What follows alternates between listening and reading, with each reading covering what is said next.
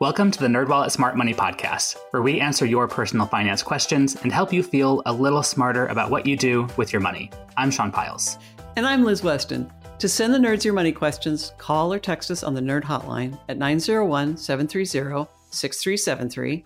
That's 901 730 NERD. Or email us at podcast at nerdwallet.com. Hit that subscribe button to get new episodes delivered to your devices every Monday. And if you like what you hear, please leave us a review. This episode, Liz and I answer a listener's question about how to manage a change in income. But before we get into that, in this episode's This Week in Your Money segment, we're talking about why you should question everything, at least when it comes to what you're being asked to pay. For medical bills, restaurant tabs, and even your insurance, it's worth giving everything you're expected to pay a little more scrutiny. Sean, this was inspired by a recent bill you received. You want to tell us about that? I recently received a bill for $100 more than it should have been, and that inspired me to dig into what was going on and realize that I'm actually being charged for more things than I really should be. So let's start with this bill. Basically, I have the same medical appointment every four months. It's pretty standard, and every time I have it, it's covered by my insurance, even though I have a high deductible healthcare plan for the latest appointment that I had, I received this bill that was for over a $100. And I looked into it a little bit. I called the billing department, I called my insurance company. I had a lot of back and forth. It turns out that they coded the wrong appointment. The code that they used was one number off from what they typically use. And after talking with them for a long time, took over two hours to get this whole thing sorted out between all of the phone calls.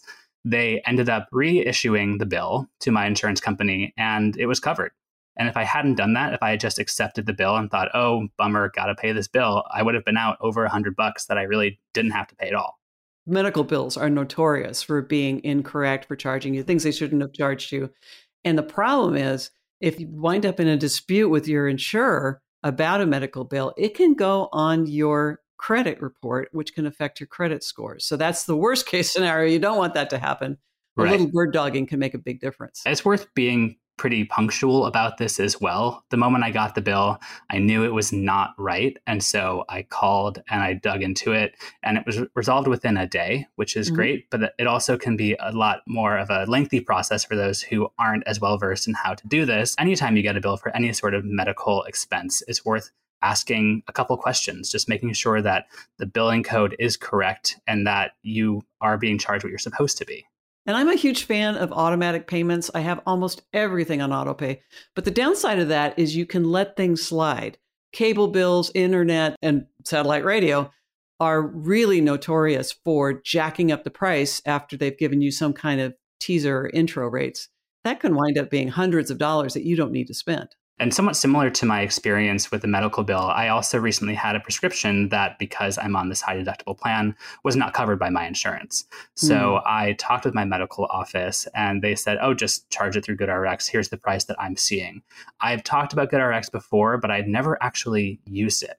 So I finally signed up and I was able to save half off what the pharmacy was originally asking me to pay. That's something about those high deductible plans. They really inspire you to look yeah. around for some savings. but that's where the uh, health savings account comes in pretty handy. So I could have just expensed it, but again, I'm trying to have as much money in there as possible so I can invest it. One of the things you can do to make sure that you're not overpaying is keep an eye on your transactions, whether you auto pay or not, making sure that you review your transactions. I try to do it like every month or so Mm-hmm. And our app, the NerdWallet app, is a really good way to keep track of a bunch of different accounts at once and look at those transactions. Is that something mm-hmm. you do, or is that something you have to remind yourself to do?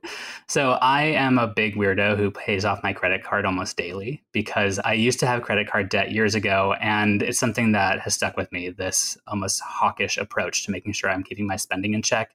So I look at it more than maybe I should, or most people would even want to, but it helps me know that what I'm paying is what I should be paying. I actually had another similar experience to this, touching on the whole aspect of making sure you're getting billed correctly at restaurants and bars, where mm-hmm. I was recently going through my credit card statement and I saw a charge for a bar that I went to. I only had one drink, but I was charged over $70. And wow. I realized that my friend was trying to close out their tab. Everything they had been charging wound up on my credit card. So oh. we had to sort it out. It, it, was fine in the end, but it's a reminder to double check everything you're being charged because yeah. that really stood out. And if I hadn't double checked and looked at this closely, I would have been paying that. And that's not something you want to do. no. As much as I love my friends, I don't want to shell out $70 for their tater tots and beer. Another thing that I've been thinking about, because it is still the holiday season, and no, I have not finished all of my holiday shopping yet, is oh, price Sean. matching. I know. There are still a couple gadgets that I'm hoping to get some family members. And I recently discovered that Target and Best Buy in particular have excellent price matching policies. So if you're looking for something and you see that it's a little bit more at Target, but it's easier to shop at a Target because it's in your neighborhood and you don't want to rely on shipping or something like that, you can say, hey, here's what I'm seeing at this other retailer. Can you price match me? And they pretty much will. Another area folks should look into if they don't want to be overcharged is their car insurance. While a lot of people will just be tempted to sit with their same car insurance company year after year, one analysis found that folks could save an average of $560 by shopping around for car insurance. Okay, that's some serious cash. And I know we've talked about this before, but again, it's something that's really easy to leave on auto pay or leave on mm-hmm. automatic and not realize that you can save a ton of money with just a little bit of effort. Absolutely. And the nerds on the insurance team found that the ideal cadence for shopping for car insurance is once a year. Okay. I think I can manage to do that. Yeah just set aside an hour, maybe even less on a Sunday afternoon and just knock it out. Liz, I know you recently had an experience not getting the credit you deserved for credit card purchases and points. What happened there? Yeah, well, the big one has to do with a voucher for a trip we had to cancel in 2020 and it's a fairly substantial voucher it's like for $2500 oh wow yeah it's like i can't find it on the uh, airline site and customer service is so backed up I mm-hmm. actually got an email when I inquired about it. It's like, why isn't this voucher on my account? They say they'll get back to me in 10 weeks. Excuse me? Okay. yes, that's kind of an outlier, but I've noticed when you sign up for, say, money back offers on your credit card, mm. like, you know, you can get $50 off if you spend $250 half the mm-hmm. time I have to go to the customer service line and say, hey, I didn't get credit for this particular purchase. So again, mm the credits are inducing you, those offers are inducing you to spend money. If you do right. it, make sure you follow up and make sure you got that money. Yeah, make sure they're following through on their word. Because they don't always do so. And again, we all get busy and it's easy to let it slide, but this can add up to real cash. All right, well, I think that about covers it. Let's get on to this episode's money question. This episode's money question comes from a listener's voicemail. Here it is. Hi, guys. Thank you for doing the podcast. I really appreciate it. I have a question about prioritizing. So I'm in my late 20s and I am about to have um, an over $200,000 pre-tax income after basically never having a salary before. I'm starting at a big law firm. And I have about $100,000 in debt from grad school, some of which has, I think, a 6.8% interest rate. And I just have no idea whether to start by putting any of that excess income into a 401k, into a Roth IRA, or going against my student loans. What's the smart order to go in here? Thank you. Bye. To help us answer our listener's question, we are joined on this episode by our occasional Smart Money co host, Sarah Rathner. Hey, Sarah, welcome back on. Thank you. It's fun to be on the other side of the proverbial microphone today. yeah. Well, we are going to grill you, so I hope you're ready for it. Oh, boy. Our listener is about to experience a sudden and dramatic change in their personal finances. And I think that they should probably take some steps to set themselves up for success and make sure they're managing their money properly going into this new phase of their life and their career. And where do you think they should start? Well, one, acknowledge that this is a very nice problem to have. Mm-hmm. Congratulations to our listener for getting this job offer coming out of law school. That's a big deal.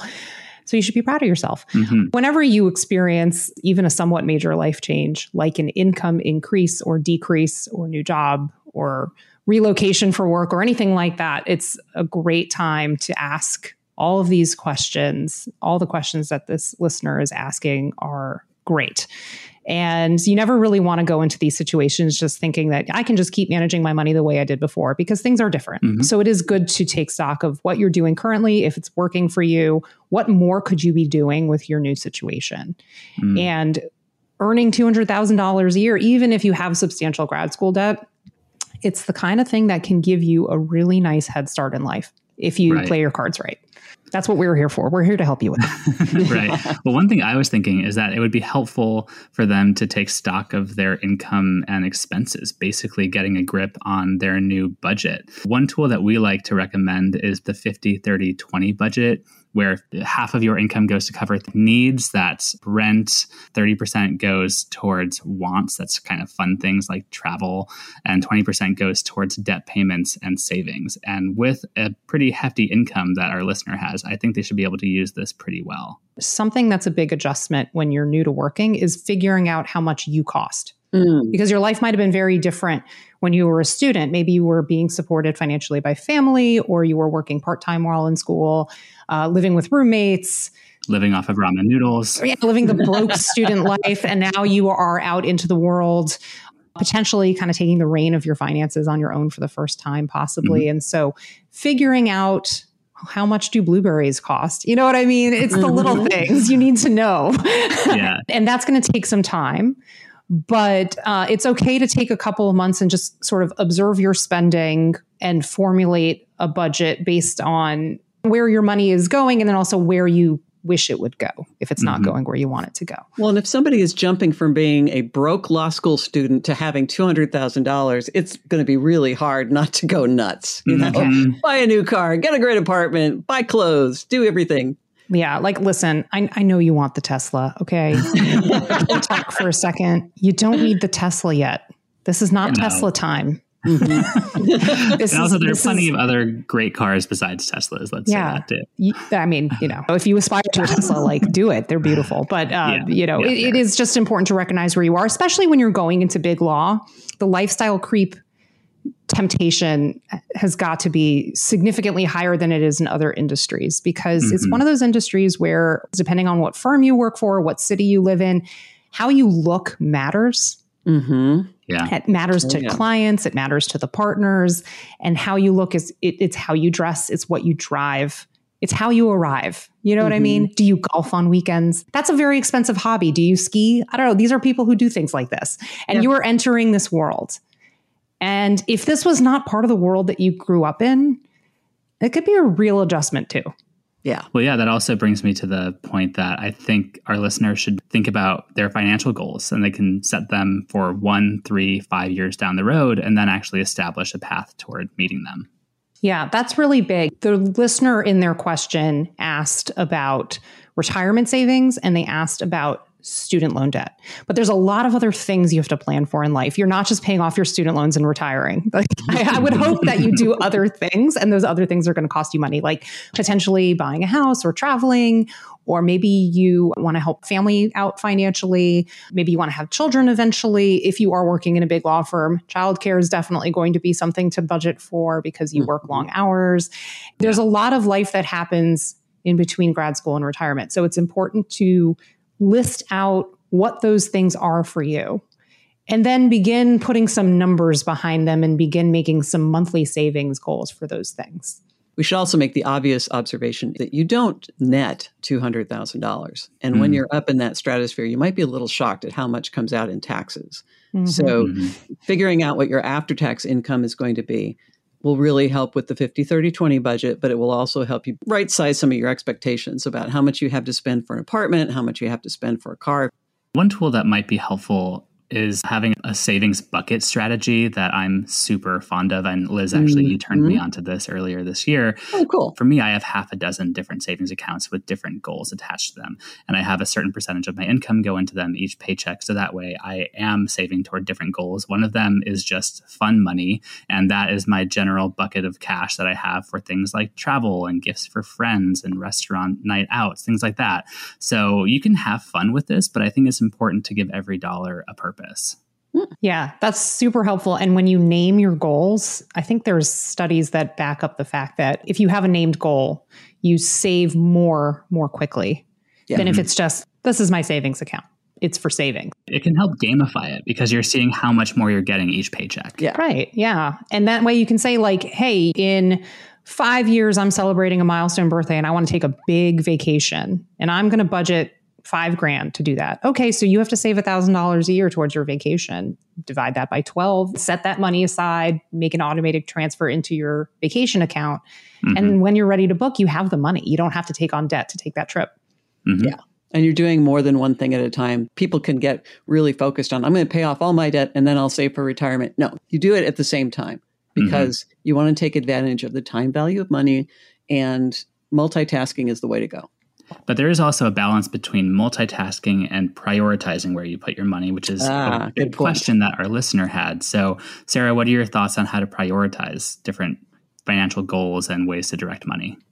All right. There are the big goals like retirement, buying a house, getting married, things like that. Retirement is big. Everybody has a different vision of what they want their retirement to look like. But there will be a point in your life where you can no longer work. So even if you want to work until you're 80, your body might have other ideas and you'll have to quit earlier because of medical issues. That's mm-hmm. unfortunately really common. You do need to plan for an eventual time period where you're not working anymore, where you might have higher medical expenses, things like that. And so you're young, you're just out of grad school, you're just getting started. And Liz mentioned the time value of money. Getting started early means that you can save less every month and end up with more money when you're in your 60s or 70s than if you wait until you're in your 40s or 50s to try to catch up. That's how compound mm-hmm. interest works. The more time you give it, the better off you're going to be and the less right. aggressively you'll have to save. And when you're in your 40s or 50s, you might not have the money in your budget to save that aggressively for retirement because by then you might have kids in college and your vacation home and your fleet of Teslas or whatever. And you're just not going to have as much money every month to put into your retirement account. And so start early when your life is a little simpler and just save, save, save. But prioritization can also be a matter of personal preference too. Maybe our listener really doesn't like having that six figure student loan debt hanging over them. Mm. So that might be something they want to prioritize just because psychologically that would benefit them. Honestly, that's what I did with my student loans. I thankfully did not have $100,000 in debt, but I did have debt. And every year before tax time, you get a letter in the mail that tells you how much interest you paid mm-hmm. over the mm-hmm. year.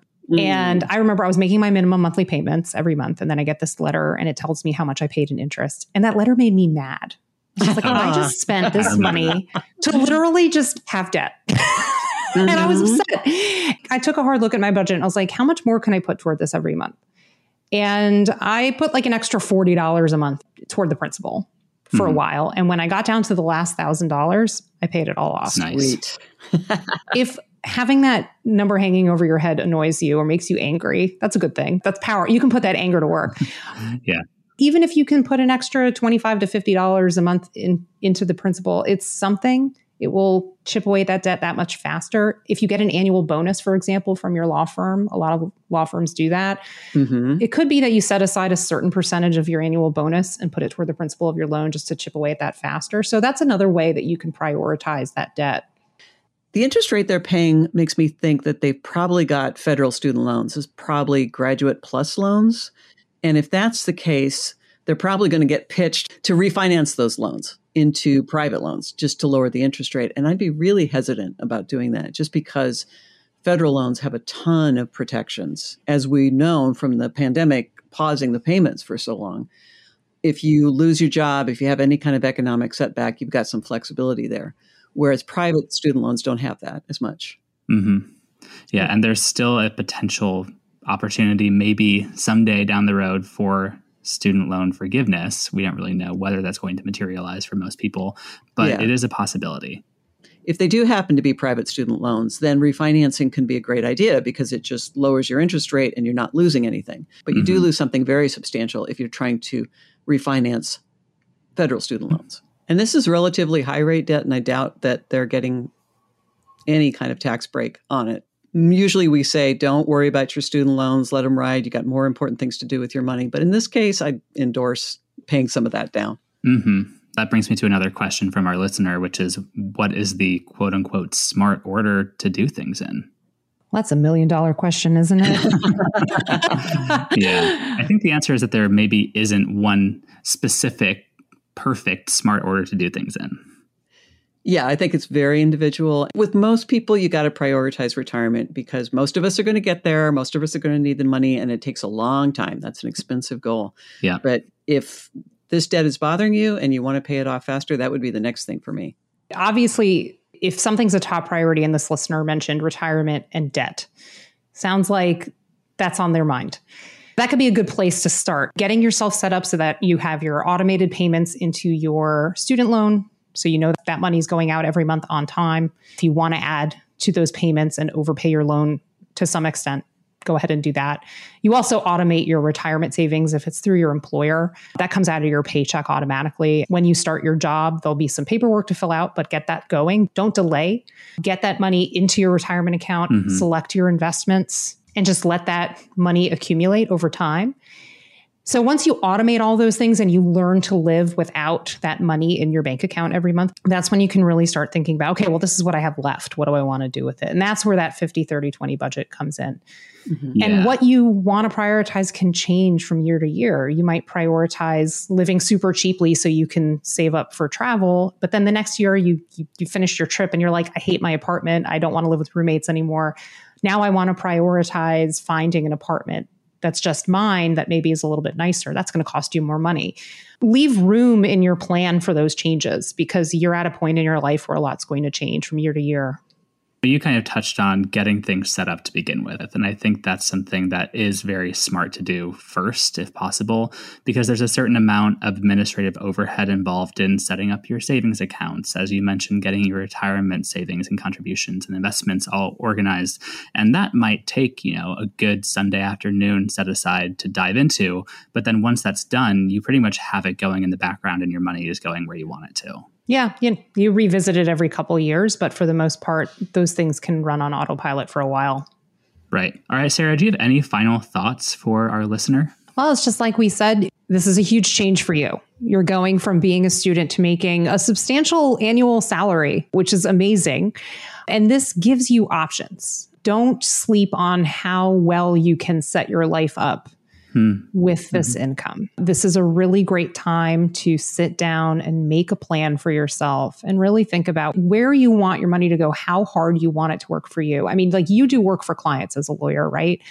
So think of it as if you are your money's client and it's got to work for you or else you're going to fire it. Well, you can't fire me, but you know what I mean? I'm trying to make a metaphor here. Just go with it. And, but really, the people I know who have made it to their mid 30s and later, who are financially comfortable for where they are in life, are people who didn't ignore this stuff when they were in their 20s. They're the people that used that time to set a good foundation for themselves. Mm-hmm. The people who just kind of like winged it they're like, eh, I make money, I spend money, whatever. It's all in my checking account. I don't know. They're the ones who are hitting their mid 30s and they're like, why can't I afford a house? Mm. I don't have a mm. retirement account. Should I have a retirement account? Yeah. Yeah, yeah you should. Because, um, you know, yeah, we're millennials. We're not going to have any social safety net, right? You do need to save for these things. That's the advice I would give to you as somebody who's been out of school long enough and who has friends in the same boat to see all the different choose your own adventure paths people have taken. I would say use this time wisely. You can still have fun. You can still do all the things you want to do. Yeah. But you could do it because you know you're also doing the things you have to do. Mm-hmm. That is an excellent point, Sarah. Well, thank you so much for talking with us. Thanks for having me back, guys. Well, with that, let's get on to our takeaway tips, and I can start us off. First up, know what you're working with. When you face a big change to your personal finances, take the time to reassess your budget and your financial goals. Next, multitask. If you're making a hefty salary, work to max out your retirement contributions while paying off your student loans. But keep your lifestyle in check. With more money in the bank, you may be tempted to spend it. Give your dollars a job so you can keep lifestyle creep at bay. And that is all we have for this episode. Do you have a money question of your own? Turn to the nerds and call or text us on the nerd hotline at 901 730 6373. That's 901 730 NERD. You can also email us at podcast at nerdwallet.com and visit nerdwallet.com slash podcast for more info on this episode.